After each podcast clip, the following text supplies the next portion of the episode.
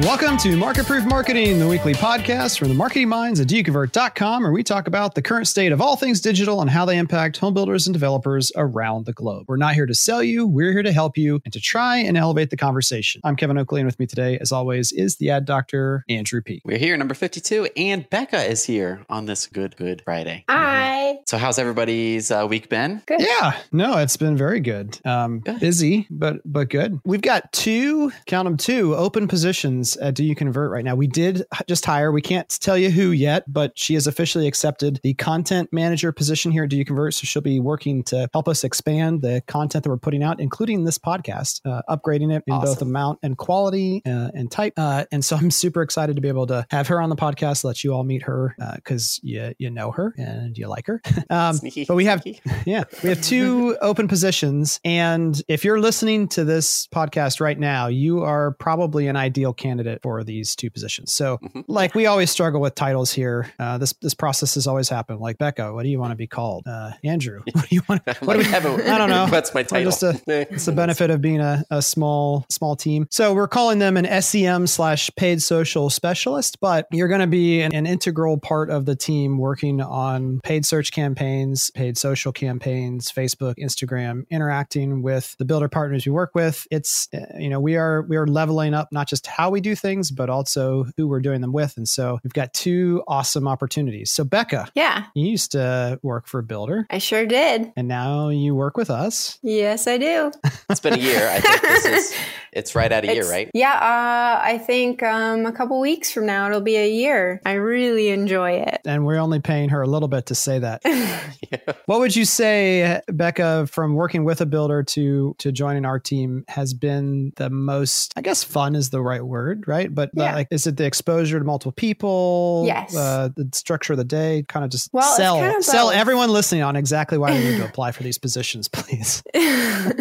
so it's kind of both. It's a little more technical, which I enjoy, and it makes me think harder. And um, you get to work with a variety of people doing a variety of things. So while a lot of it is ads and landing pages and things like that, it's always a little bit different. And the schedule is, I, I mean, it's amazing.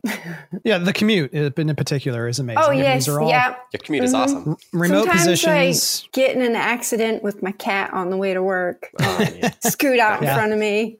It's a pile up. Uh, Yep. And when you said technical, I'm sure a lot of people got scared and they were about to hit hit apply and submit their resume. But Ah. I mean, there is, feel free to correct me or yeah. I feel like we're very collaborative as well, though. So while you Yes. are free to get your work done in the manner that is most efficient for you, you are just one Slack message away from Andrew, Kevin, Jackie, Mike, Jen, help.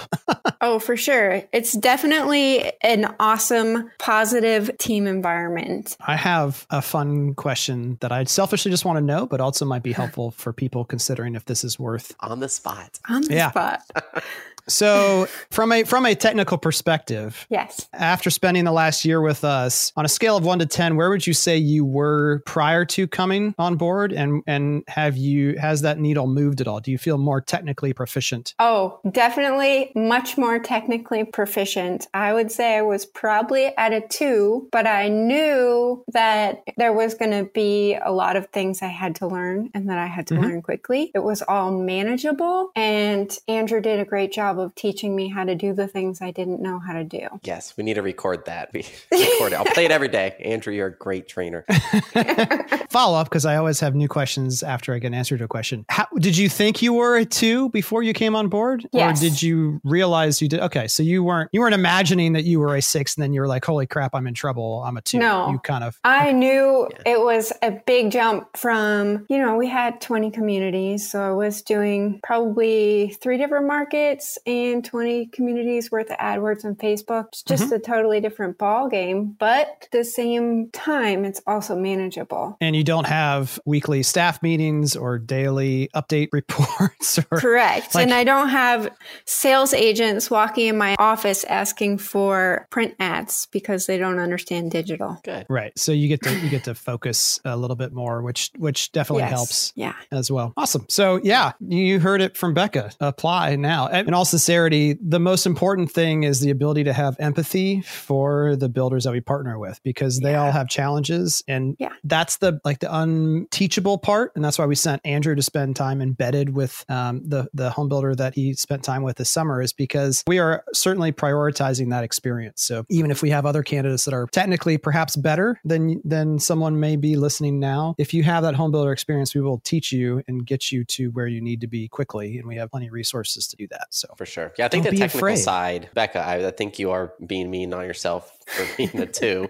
for sure. I think you're higher than that. Um, but I think it it's it scales quickly the knowledge of It sure does. you get to spend and love Google ads and Facebook ads without, for the most part, without like lots of distractions, people walking in your door. So you you quickly go, oh wow, like I'm learning this very quickly Yeah. because I'm not Yeah. 10 minutes in Google and then someone walks over this way and then an hour, then oh everyone's going Yes. to lunch and it's like so I think you quickly learn. But the builder side, like Kevin just said, like that's that's unteachable. Um, And the other experience. Bonus is that the people you work with understand the value of digital marketing. right, yeah. That's yeah. that's an assumption I forget sometimes. Like we don't have that like convincing. Yeah. for the most part. No. there's no convincing of. It's like, oh, we got to do this. Facebook, Google, let's go. Yeah, Yeah. they they've come and chosen to work with Do You Convert because they understand that's that's our that's our jam. That's that's where we spend time and what we know. It's our and jam. what we do. Yeah, no, I, I completely, completely agree. When you have the ability to stay focused on a small number of things, but go very deep in it, you know, I've had a couple calls this past week where someone has mentioned that Facebook updated the, the way that the business manager looks for them and they're all confused and annoyed. And while it is annoying to have to learn something new, when it's what you're doing every day, you're kind of like, okay, well, I got to figure this out now. But you don't have that stress of, I only have 10 minutes today to figure this out because I have to go run out to this grand opening walkthrough at the model or yes. you know it's just this is what you're doing now and and so not that there aren't periods of small periods of stress here and there when when bigger projects need to be done and, and timelines Sure. hit but generally speaking it is a much better even hourly pace of life not just overall Oh, for but, like, sure. Definitely. throughout the day. Yeah. Okay, so in order to apply, we have made a very easy URL for everyone listening. Now.doyouconvert forward slash grow forward slash grow. Sign in today. We'll probably be making the first of these two hires, I would think, in the next week to week and a half. So don't delay. Mhm. Again, if you're working at a builder now, you don't have to overly polish your resume. We probably know who you are, and we probably can easily figure out if what you're doing right now is good or not, too. We can reverse engineer once we know true. who you're working for. So uh, don't overthink the resume part of it because, man, this process has taught me, if nothing else, that people really screw up their resumes. Now.doyouconvert.com forward slash grow. You're going to grow with the team. It'll be a blast. Let's jump into story time. And I'm, I'm just going to kick off with one of the top five most common questions that I get asked. And I was asked this question probably another four times over the last week and a half. And that is, hey, when do I need to update my creative? Specifically talking about Facebook ads, Instagram ads, uh, display ads, all kinds of anything with visual elements to, to the creative. When is it time to change? Because the impulse is always what? New is better. new is better. I'm bored of this. Everyone Yeah. in my company keeps Mhm. walking in saying, I've seen this ad, same ad for the last 30 days. Isn't everyone else sick of this already? Hey, we build more than just this house. Why are we only showing this house?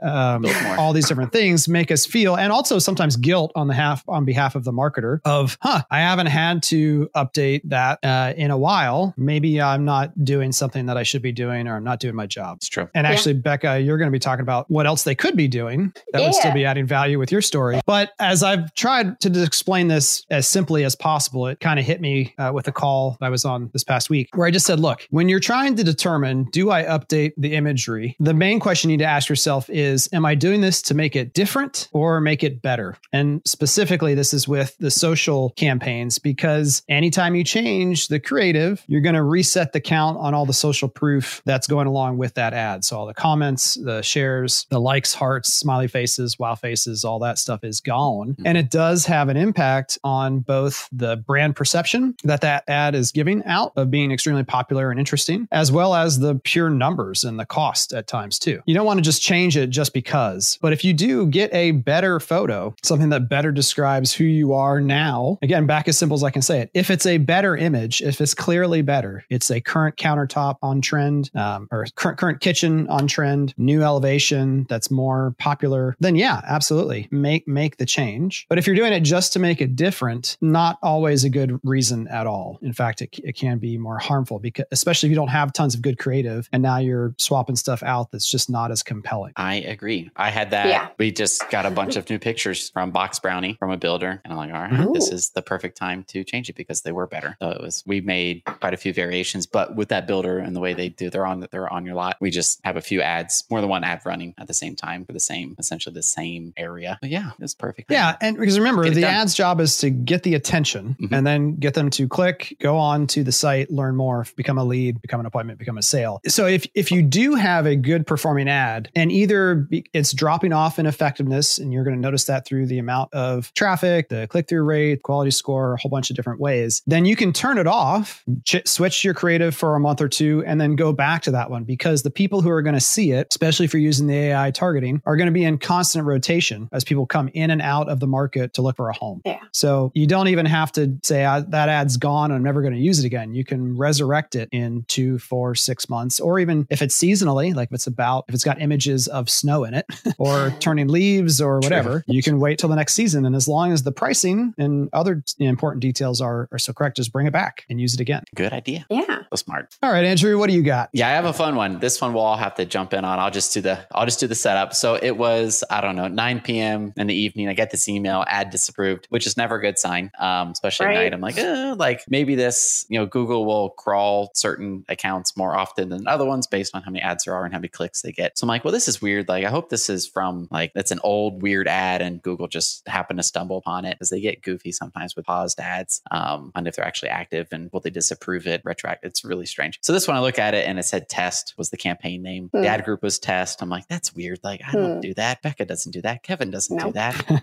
like that's super bizarre. I'm like, okay, I'll look at it in the morning. Let's see, let's see what this thing is. So I get up, look at it first thing. I'm like, oh, that's really weird. Had like a ten thousand dollar budget, lifetime budget. I'm like, okay, weird because typically Google ads are daily budgets. So Yeah. this was a, like a lifetime budget. Um, And this particular builder, that would have equated to like a lot. three Like- months of their digital spend Yeah, Yeah. like on that super platform. bizarre, super bizarre. Yeah. And it was a YouTube ad. So scheduled ad, ten thousand dollar budget, not a daily budget for this builder would make no sense. And it was on YouTube. I'm like, they they have some YouTube running because they have a really cool like brand video, and Mhm. that's on Facebook as well. It, it looks awesome. But I'm like, this makes no sense. And then the video in there was what's the guy? Um, Psy, Psy, Gangnam Yeah. Style. It was Like, Gungam style. Yeah. Gung- Yeah. yeah. like I've I've tried to block that song out of my head, like all everything about it. But I'm like, what is this? I'm like, did they get hacked or something? Like, what is this? So I looked at the change history, and it was a previous partner of theirs that still had access to the account, Oh. and they created it like two weeks before, but everything was paused, so I didn't see it. I don't know why last that night uh, Google decided to disapprove it, but so it would. Good thing was it was disapproved. It would not have run, but it still could have. Like if if it would have approved ten thousand over the course of like I think it was three months, the budget was. You would have seen it, but maybe somebody else wouldn't have. Yeah, I could. Yeah. So Well, and this goes back people out. To why we don't want to let Google just run it all. And even though we're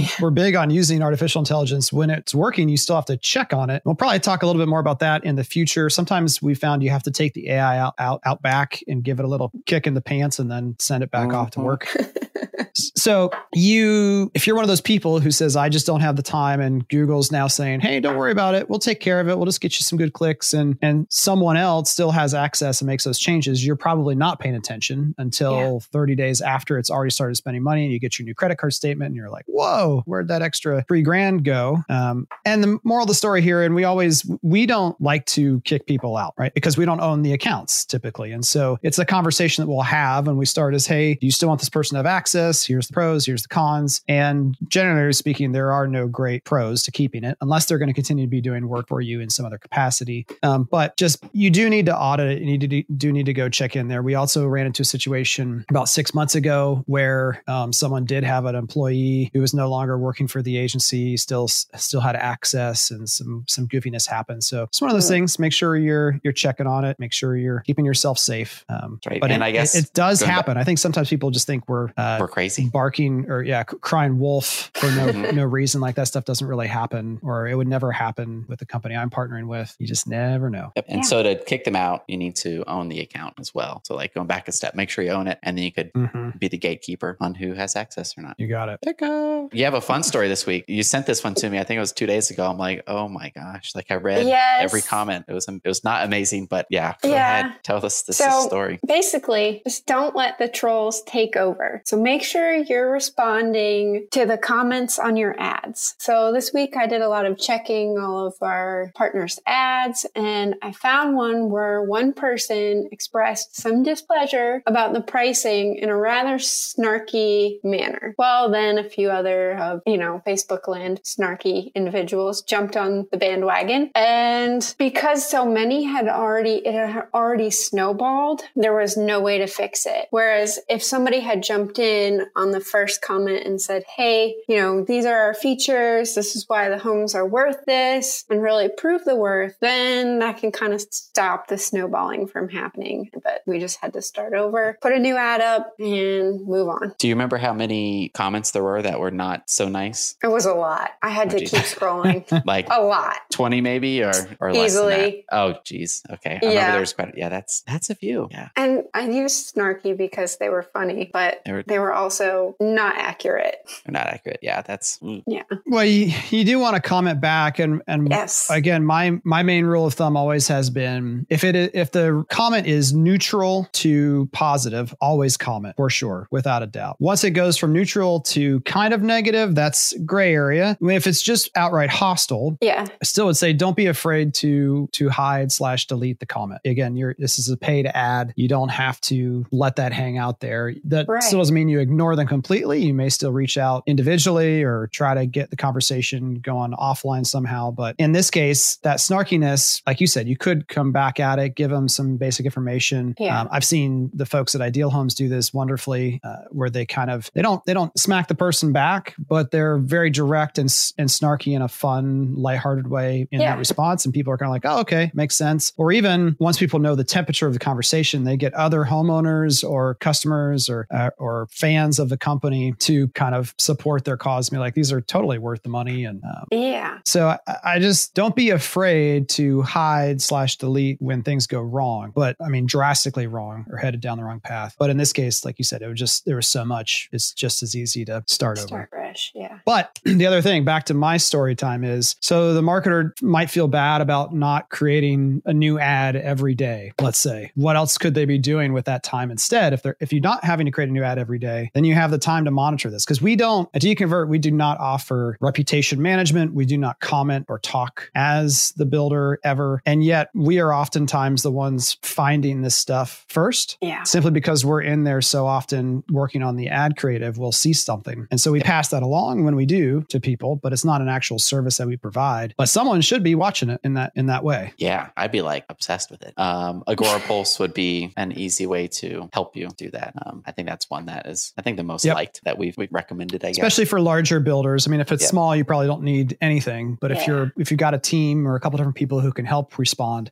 Agorapulse is definitely the way to go. I mean, I, I just even think, you know, back when I was a when I was a boy, uh, was a your boy. your main ad every week was a newspaper ad. Right. Which you may run that same ad for two weeks in a row. yeah. sometimes you do like i mean it would it would last a long time um i don't i don't know where this came from where we have to from an ad standpoint not a content standpoint but but actual ads the thing you're putting more money behind why there's that compelling need to to change it out like every other day or once a week or Maybe just the assumed ease of clicking the buttons. Like, yeah, it's so easy. Just click the button. yeah just put up picture another house Just putting Yeah. up a thing. Um, only thing I think of. It's not being printed. Like that's so easy. Like it's right there.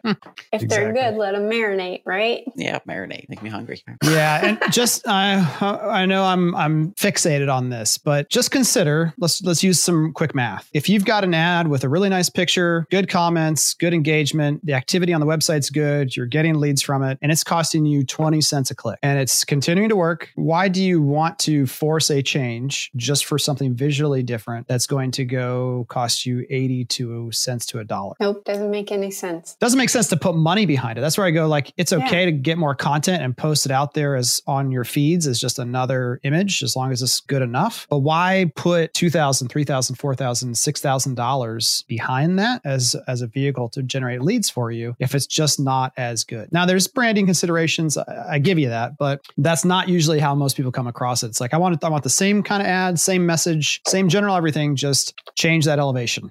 And when you're losing all of that social proof, it, it can be harmful. All right, enough of that. Moving Enough on that. Moving on to All the right. news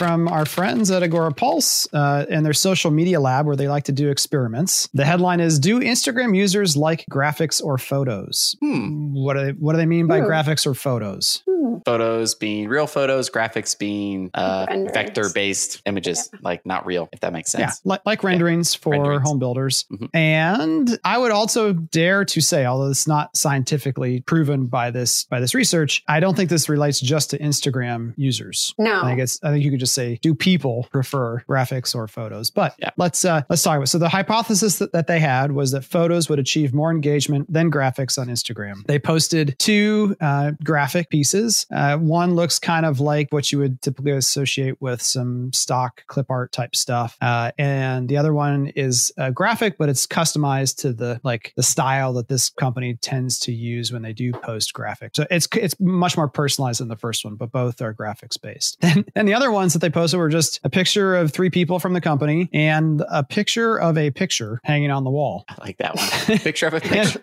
the the final piece of context here is that this they were doing this to see of the people who follow this company on Instagram, which one would get more interaction. So people who are already kind of part of the tribe or part uh, aware of the company. Not dissimilar, by the way, to saying people who have chosen to come to the home builders website and look at homes. I would say. So the results. Da-da-da-da-da. Andrew. Do, do, do, do, do, do, do. Where's our graphics here? Likes. So this is Instagram. So there's always lots of likes. Likes were 156% higher on the photos. So on the real mm-hmm. photos. It's pretty cool. Three times. Yeah. Comments were 300% higher on the photos. Wow. That's awesome. Which seems so, say it out loud, you're like, duh. Like, like, obviously.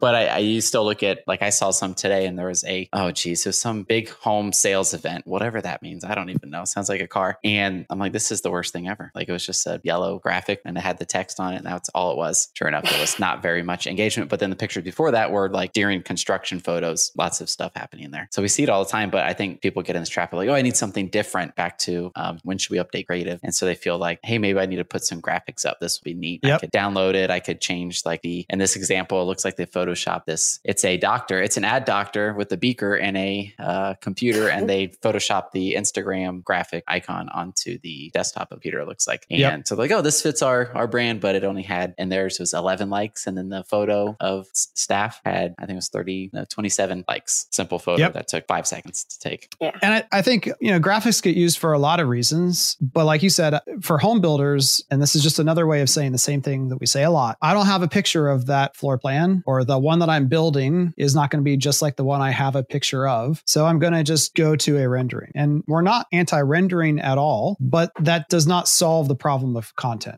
Having a rendering does not solve a problem and it is not as emotionally exciting. Even if it's personalized or specific, more specific than a photo is, this test to me is showing us that a photo that is similar but not exact would get higher engagement and more people more emotionally excited than a rendering that was this is the exact house that's going to be built, but it's clearly Yeah. not not a real photo. It's more exciting. It's more, it's closer to real life than a rendering or a graphic. Yep. And and the results again were statistically significant, which means in their opinion and, and what how science works, when you hear that word, that means you do this test over and over and over again, you're going to get the same result because the, the variation or the results were so impactful, so clear. So renderings are great. Just featured images or featured featured, yeah, featured images for your house whenever possible. Start with a photo, not a rendering. Ads, And- same thing. And Becca Photos, had a super renderings. awesome blog post out on how to take Yes. photos, which Oh, yeah. So don't be scared. Go and read that real quick. You'll have like your checklist of photos to do. So I think that should hopefully take the intimidation factor of like, oh, we really we have this one. Let's say it's a floor plan elevation that you really need photographed. You forgot about it. It closes on say this afternoon at four o'clock. You're like, can I get there in an hour and get get some pictures really quick? Yes, yes, you, you can. can. You can go get it. Hurry, stop what you're doing. Um, yeah, hopefully that reduces the intimidation. And it doesn't. I think. I mean, obviously we want professional photos that are perfect, but I think checking out that blog post, you'll be like 95 percent there um, Yeah. Yep. on your own versus But the 0%. blog post is is all graphics. So I'm just kidding.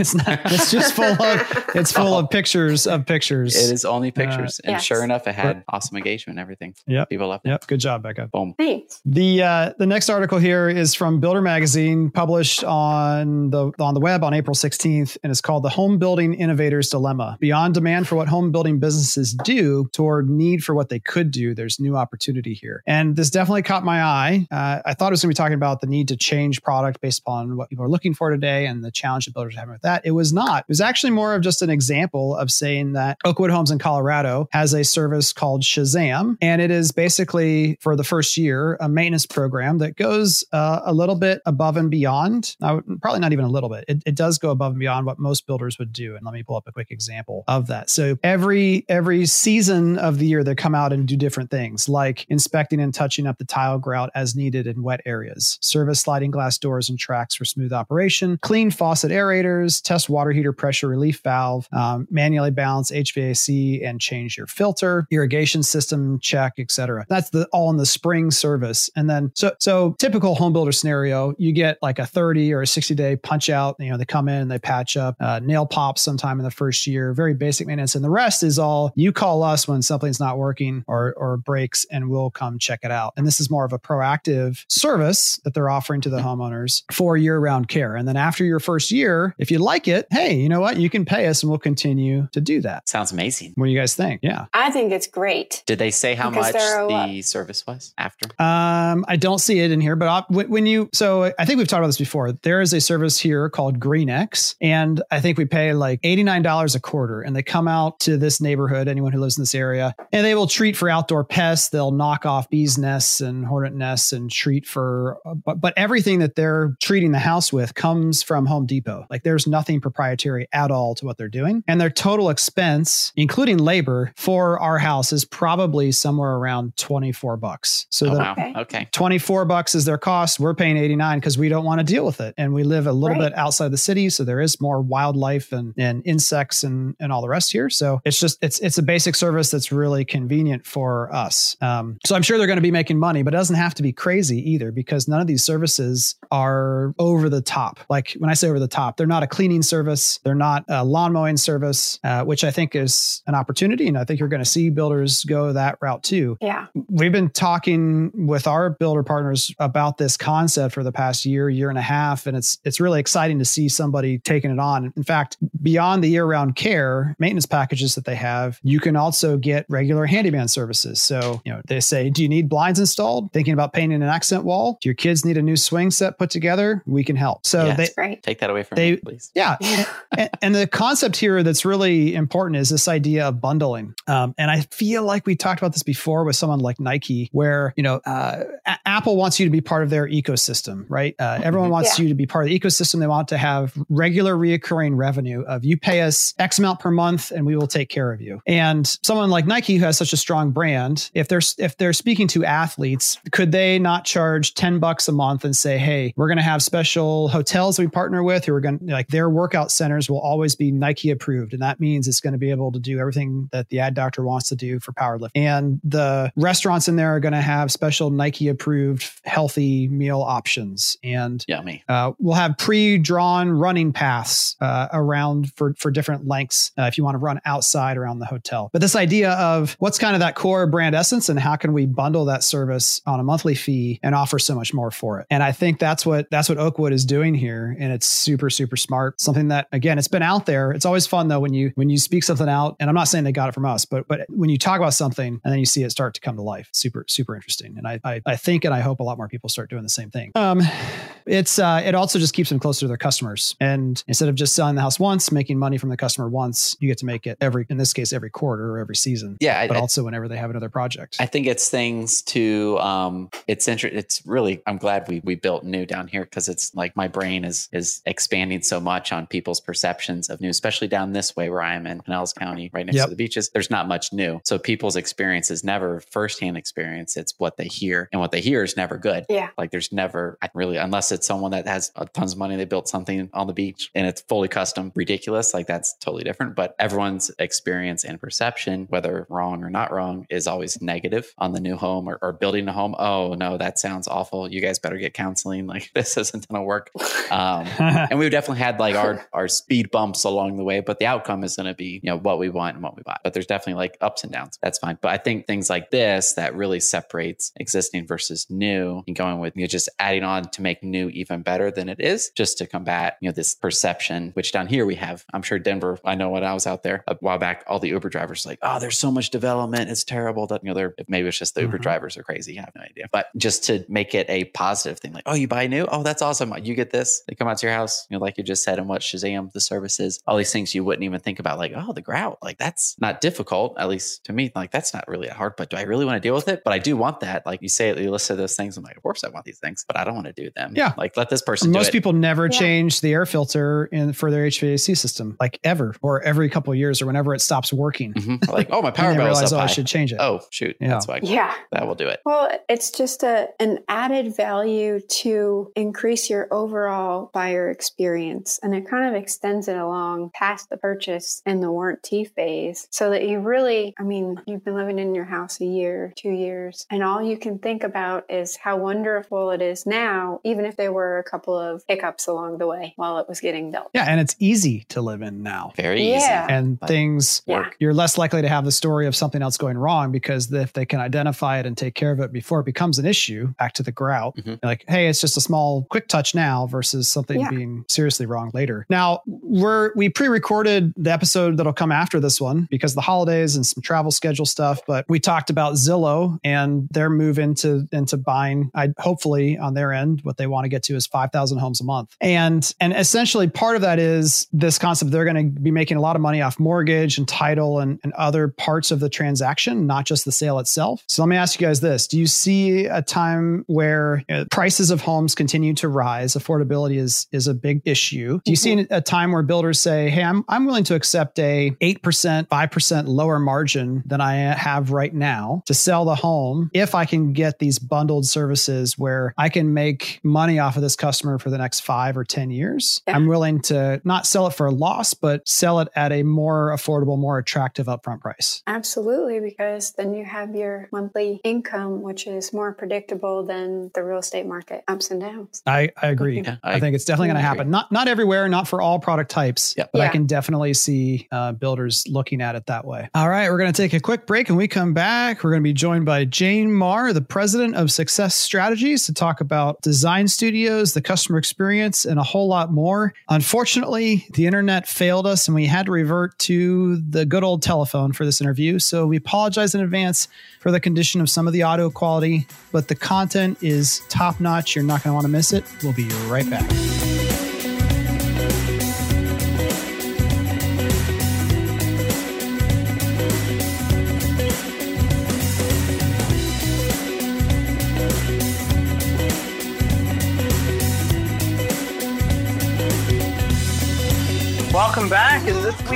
Andrew, I've talked about this for a long time, but we finally got her. Uh, with us is Jane Marr, did. the president awesome. of Success Strategies. Jane, thanks so much for joining us this week. Thank you for having me. It is truly an honor and a privilege to be with the esteemed, well known, world renowned Kevin Oakley and Andrew as well. So thanks for the opportunity. Absolutely. And we're going to talk about all kinds of different things because Jane has insight on so many different parts of the customer experience and, and how to make processes better and smoother. And we're going to talk about Andrew's own experience with his home, new home process and get Jane's perspective on some of those things. So we're going to be bouncing all around here and you're going to get to know Jane really well. Jane, just kind of lead us in by telling us briefly, what is, what does your company do with home builders? Sure. Um, well, we actually are experts in the uh, areas of home personalization. It's a unique niche in the home building industry.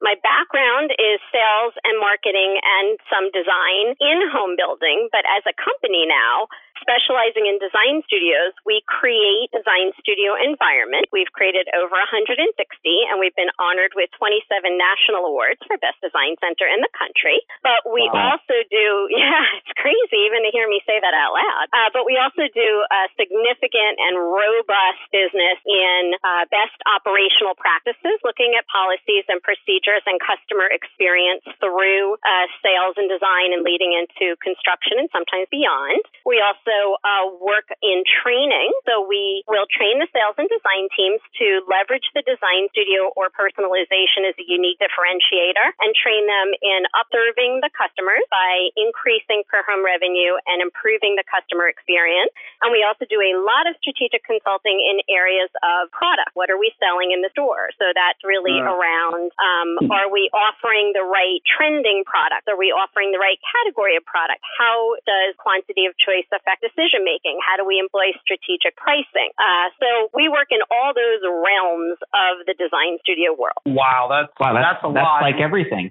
yeah, unfortunately, I have time to cover ground on everything, and, and I want sure. to make sure we have time to dig into even just selfishly because I had my own experience with you that was awesome in the design studio specific realm. But before we even dive into the design studios themselves, um, I'd just love to get your perspective on today's home buyer and if you how you feel like obviously they have changed, but how do you feel like home buyers' expectations in personalization, selection, and customer experience have changed over the last 10 years from your perspective? Well, I love that question because part of what we do at the foundation of everything we do is we study consumer purchase psychology and we also study retail trends. How are leading retailers outside our industry serving the changing needs of today's consumer? So that is a perfect question. And I think there's all kinds of themes going on. This could be an hour presentation in, in and of itself, but certainly there's transparency as a theme and how that relates to the design studio world is, you know, customers wanting more information prior to making a purchase decision and how does that affect the uh, kind of archaic linear pathway that used to exist where you don't go into the design studio until after you sign the contract. So transparency is one of them.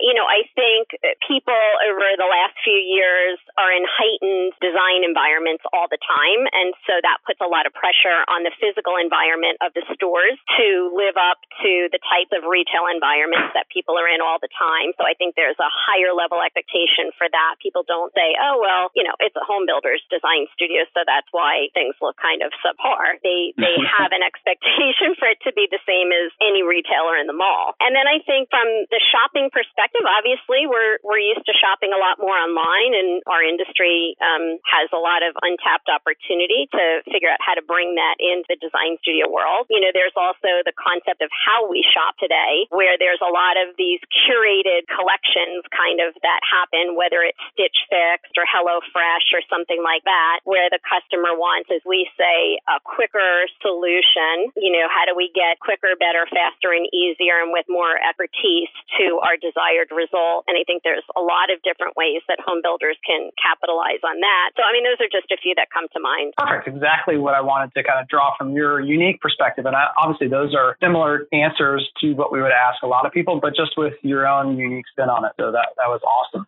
Jane, it feels like design studios of one type or another, you know, whether it's a full blown experience or just a really nice finished basement, like when we first met each other when we were helping my builder, um, that, that that idea is definitely becoming more common. Is, is that true or just my perception? Is it just the builders that we're working with? You know, I, I would say it's true, certainly from the, the level of interest that we get. You know, I think in the old days, long time ago, you know, the concept was people would buy the house and then, you know, maybe the builder could make some money and, you know, do some quote unquote extra is a word we would never use.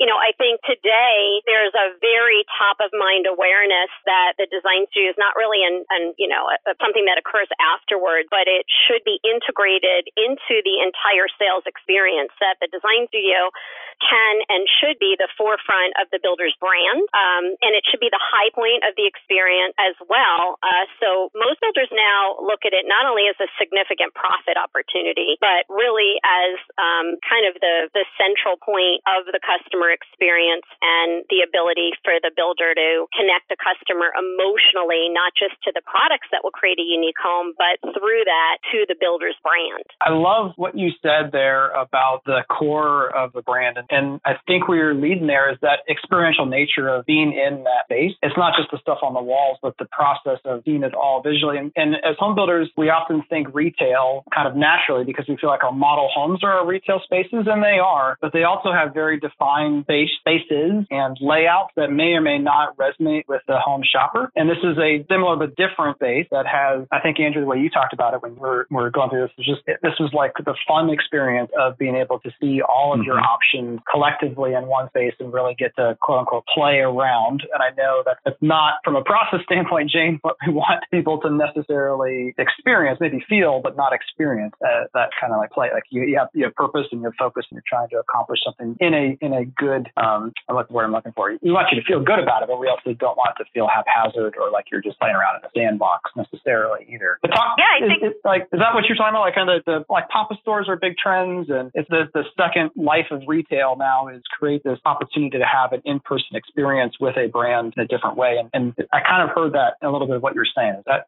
fair? Yeah, I think it, I think it's fair. Sure. And I think it goes back to, you know, something that maybe seemed so obvious to me that I forgot to answer it in your earlier question.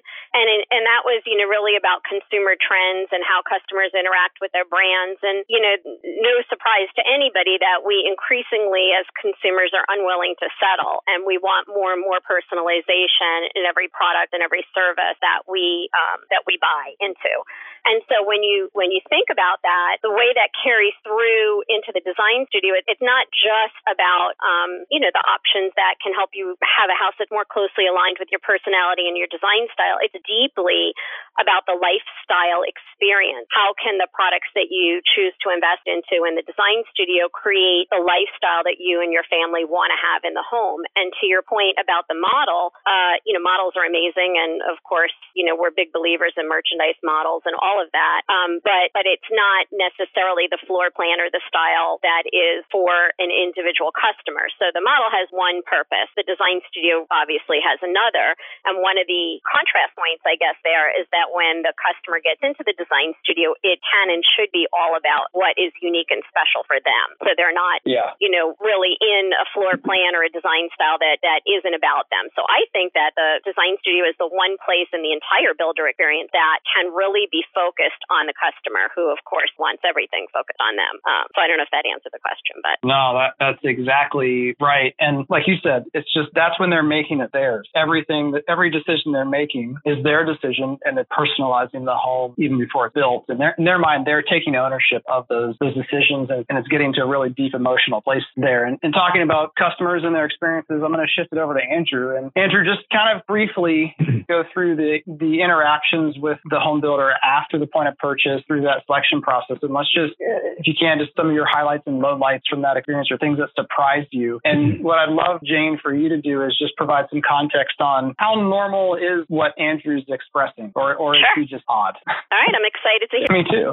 Okay, so our first interaction at the design studio was a preview night, which was really, really nice. We got an hour of time. It was a bit of a drive from us. It was actually like an hour and a half for us to get there from where we actually are, are current living currently. We got there and they gave us a tour as if we were doing the selection process. Like we're starting in the kitchen and then we're going to pick our floors and then we're working in the bathroom, lighting, and then other structural changes and then finishing all up. Here's what it would look like on their pretty table, all all put together. Like our uh, I don't know what the word would be, like the collage of everything that we that we picked. And then we we went ahead and made the appointment because we were signing the contract the next day. Um, made our selection appointment for like about two weeks later. So that was that was nice. I'm not sure if that's normal to have a preview night or not, but it was definitely for us like we're like we have no idea what we want to get. We don't even know the options like at all. There's nothing with this builder. It was, I think I've mentioned on the podcast, so it was KB very, very limited um, information on their website as far as even pictures. Like we were on Instagram searching hashtags to find like different options that we assumed were available. Um, so that was our first experience that preview night of like, hey, here's the other granite, the other quartz options that they that they have.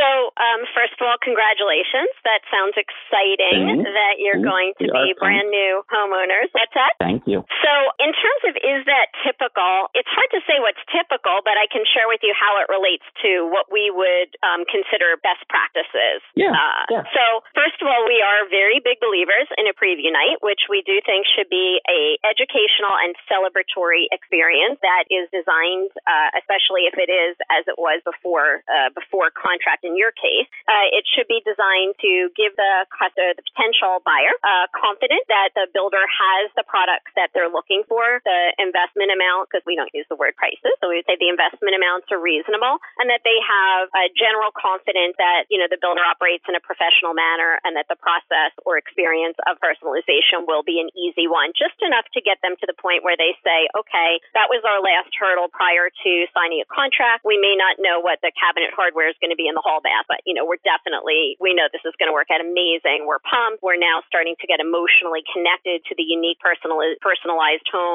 that we started creating, and uh, we're ready to to take that home site off the market and move forward. So I think that um, that is working as it is intended. A lot of builders do not do preview night prior to contract signing. And um, I love that your builder is doing that because we do believe it would be a shame to have this amazing state of the art facility that is tied to the builder brand um, and, you know, really shows the quality of the entire home buying experience that builder is going to provide. It'd be a bummer to not have anyone see that till after they sign a contract. So that part of it, I w- I don't know if it's typical, but I would say seems like a best in class practice. Uh, the fact that you went through a tour and got an introduction to all of the products, uh, I think is great. That's that's what we recommend as well, so that it's very educational. It's usually a big eye opener for the customer in terms of the type of um, attribute they might be looking for in different products. Hopefully, they learn a little bit about trends. They certainly get to see the included features, and as you mentioned, what other types of things are available in each product Mhm. category. And they hopefully are very much looking forward to coming back and actually making their personal selection. So Awesome, awesome. That makes sense. Um, I'll just go, jump straight to, I guess, high points and low points. I think that will that will be fun. Great. So I'll I'll do low points. Get get those out of the way. Um, it was interesting the talking to like when we went through the model at the community. and You were like, hey, how much is this floor option? Because obviously the model has the more on trend and um, probably options they want you to pick. I'm assuming, but is everything like we wanted? We're like, hey, how much is the court and the kitchen? What about these cabinets? All this stuff. Um, comparing like what the what sales estimated. You know, they were never like, hey, it is X Y Z price um, investment for this type of flooring. But just having it was a definite low point because we were trying to budget things before our meeting. The discrepancies weren't always negative, and sometimes they were giving you a higher no. price than you actually. So it was just not. It's just the inaccuracy more than it being too high or too low. Yeah, Sure. paver patio is only like I'll, I'll say so everyone can relate. It was like six hundred dollars for the, the paver driveway and then patio in the backyard. And in my mind, I'm like, that's crazy. That's that's really inexpensive because like I did that on on our existing home, and then like the flooring was way like the tile hardwood um, looked way over over cost what they said at the sales, and then like the, the vinyl plank floor that was in the opposite direction. So it's like, how are we playing this up? So it was, that was you know we, we got through it obviously, but it was just sure. this has been good going through it. It's, it's been like the best research for me. Um, Sure. Just having the empathy.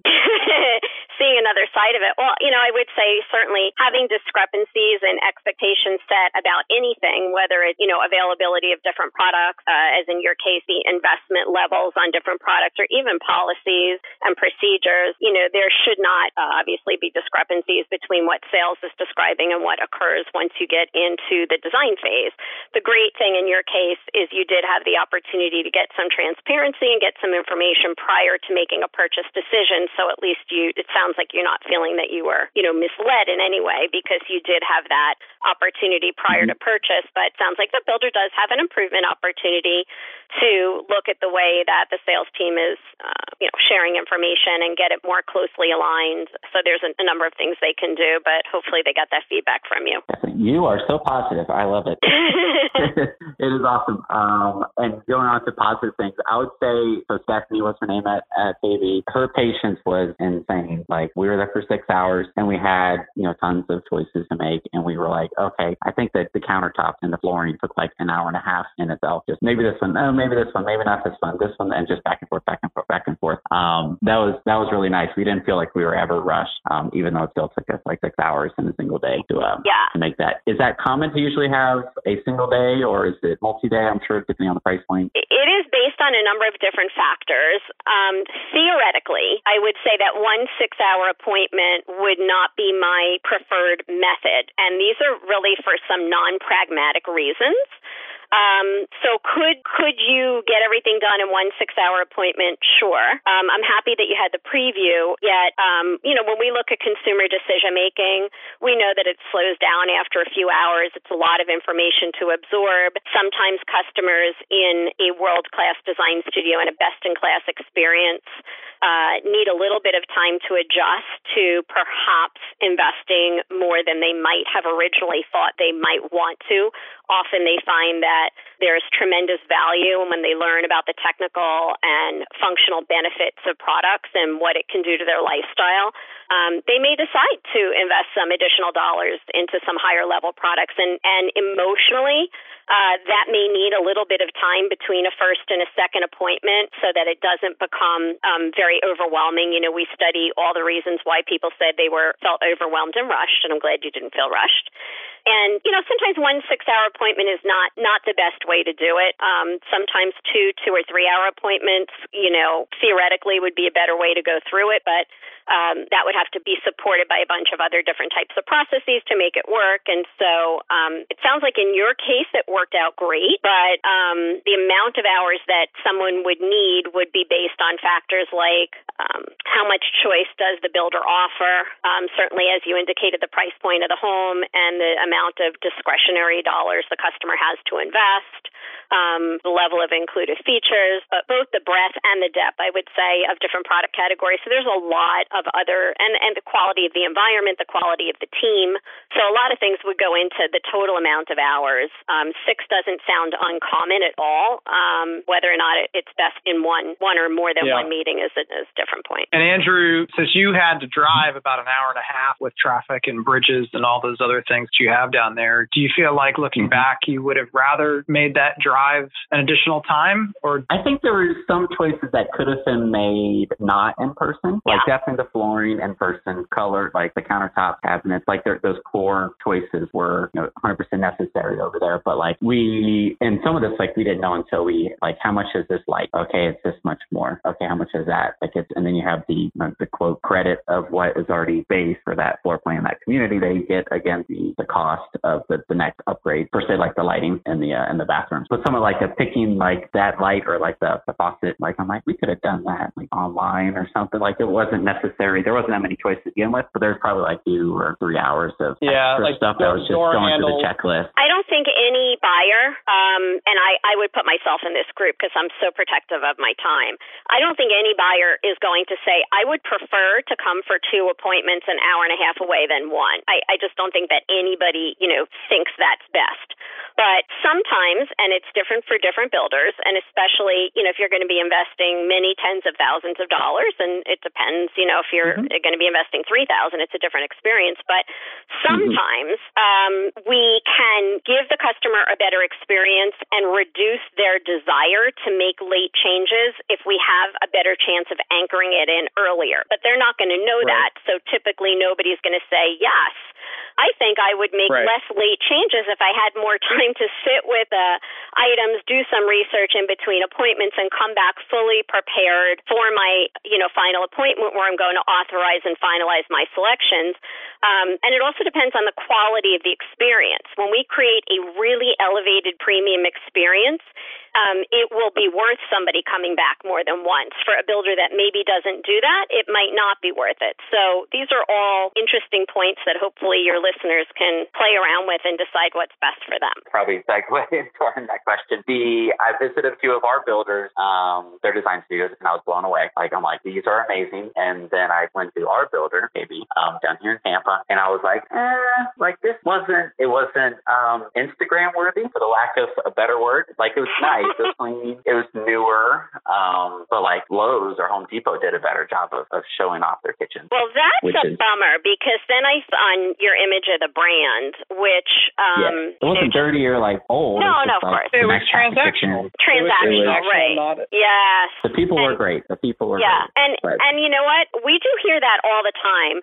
That the, the quality of the builder team, the human interaction with somebody that even if they were not as skilled or knowledgeable as they could be, that they were compassionate and they were caring and they didn't rush the customer and all of that, a lot of times the quality that human interaction can transcend or make up for a suboptimal experience. Having said that, though, a design consultant who is super sweet and compassionate and gets great survey scores is not the end of what the builder wants in the experience. The builder should also want a customer who true a, a design consultant who truly upserves the customer and gives them every opportunity to see the benefits of higher level products and to maximize per home revenue without in any way diminishing the quality of the customer experience. So um, you know, there's a lot to be considered in that whole part of it as well. That leads me into kind of the last series of, of thoughts or ideas that I wanted to get your feedback on is the lack of pre-work that he was able to do online or with materials that he could take from preview night and continue to work through. Yeah. Is that, I, got, I know common and typical is a strange word to use for, for what you do and how you work with builders, but because we're all so different and have unique needs, but is that still a, a, a common or typical struggling with? I think it is more common um, than we'd want it to be.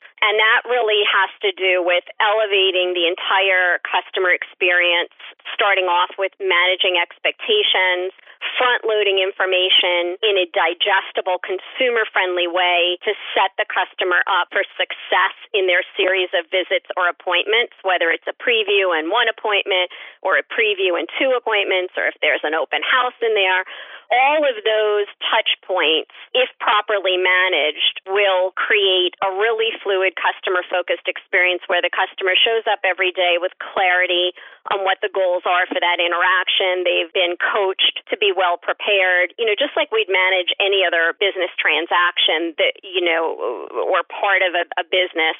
This whole personalization experience can be managed that same way, and often it's not uh, to the extent that we believe it could be uh, for a lot of builders. So that you know that that's an opportunity for growth for some companies. In terms of technology and other tools that the mm-hmm. builder can provide to better better prepare the customers to make confident, quick, easy, comfortable decisions because they've had the chance to think about things. There are many tools. Technology should play a bigger part in our industry, but doesn't.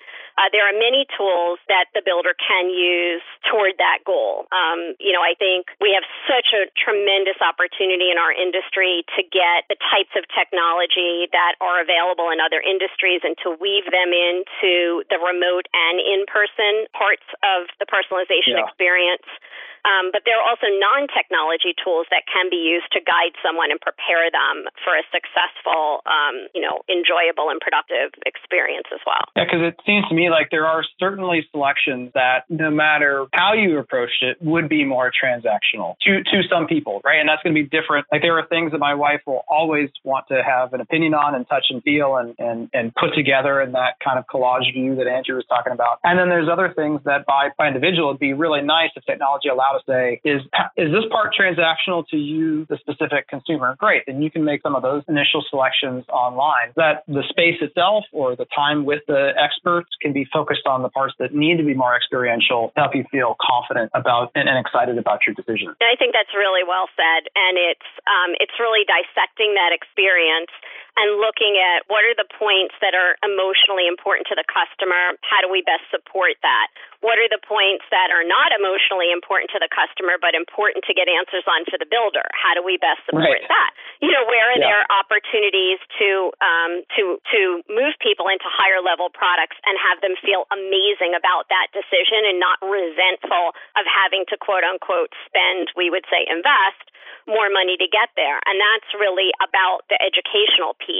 And it's about the sales or presentation style and making sure that we're um, taking very seriously the responsibility to educate the customer on the benefits of higher level products in a way that they feel that they can make good value judgments. This is an additional investment of X, but here are the benefit, you know, Y and Z that I get for that. Is that worth it for me? And and that is, you know, that whole part of that opportunity for builders is sometimes not fully seized because yeah. we think that people just make decisions visually. Oh, do I like this tile better than that tile? Well, what what about why it's worth more dollars? Yeah, I loved when you were with our team. Gosh, and this was a while ago, but I still remember uh, you were doing a training for the two or three folks that we had running our design space at the time, and we had just introduced a new type of flooring, and they were a little bit like, mm, I don't. I mean, it's not. After it was some type of vinyl application that looked like wood or something, and you were like, hold on a minute. There is a type of customer with a specific need that this will absolutely like. If you have a large dog, this stuff is indestructible, and it looks the most like wood at the time. This is seven years, eight years ago. But I that that I'll always remember that interaction of you just saying, wait, hold on a minute. This still has it now. There's still other things that you're calculating, like do we have enough space in the current design area to showcase this, and is there enough of a need for it to occupy that that shelf space? But this is actually ideal, and it comes at a value price.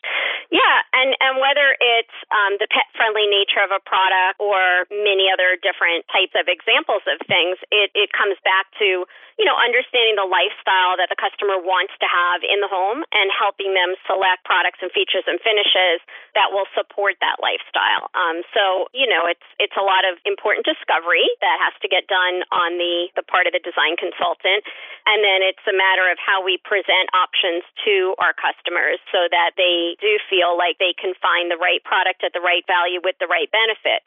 Because if we're not talking about the benefit enough, it becomes a decision solely based on dollars. And that's not really going to serve the customer long term, and it's certainly not going to serve the builder either. Jane, thanks so much for joining us this week and taking the time. I know you are a busy, busy person, so we appreciate well, it. Well, uh, we're all busy uh, in this wonderful industry that we have right now. Everybody, uh, everybody's focusing on all the uh, amazing opportunities in front of us. So I'm uh, happy to, to spend the time with you guys today. Thank you you for having me. Thank you.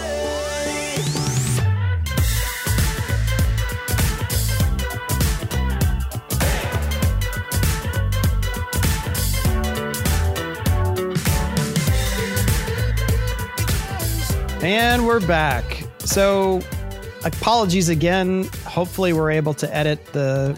You know, we had to skip to phone calls for our time with Jane because of the internet. As I always say, technology only breaks. But Jane is awesome. True. She is, without a doubt, my favorite design studio and process expert. And I mean, there's a big difference between a builder putting up a design studio on their own and just kind of building some kitchens and throwing stuff here and there. The amount of time and effort that she and her team put into this stuff. I mean, we spent probably six months or over six months between a lighting designer, uh, not in terms of what lighting do we sell to customers, but how do we make sure the space is well lit in a retail way? Architects, engineers, making sure all the samples can be cut to the right size or ordered in the right size. I mean, it's, it is a massive, massive undertaking. And when you walk through a space that Jane and her team have worked to design, it's just something that you can feel. Okay, this is it's it's like when you sh- close a car door and it just that satisfying thud of a well built, you know, small tolerance Definitely. design. Yeah. And then you walk into another design space and you're like, huh, this wall like goes halfway into this kitchen vignette. That's that's weird. Or This feels you like can't open the door here. This is yeah, exactly.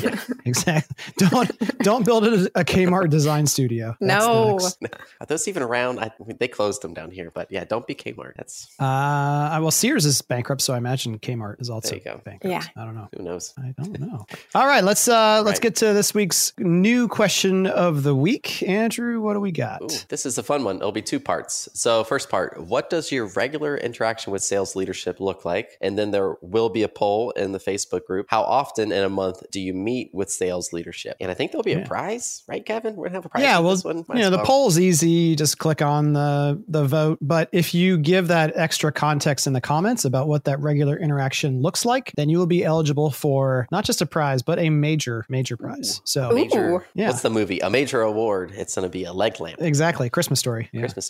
It will not be a leg lamp. You will not win a leg lamp. Because I don't want to start any marital fights uh, about whether you display the, the lamp in the window or not. Ooh, well, it'll be something different than that. so make sure you answer that one. Hey, that'll do it for this week. For published articles, blog posts, videos, and more, check out doyouconvert.com. It's also the best way to find out how to connect with us on Facebook, Instagram, LinkedIn, and anywhere else we are on social media. Have a great week, and we'll see you next time. See ya. Bye.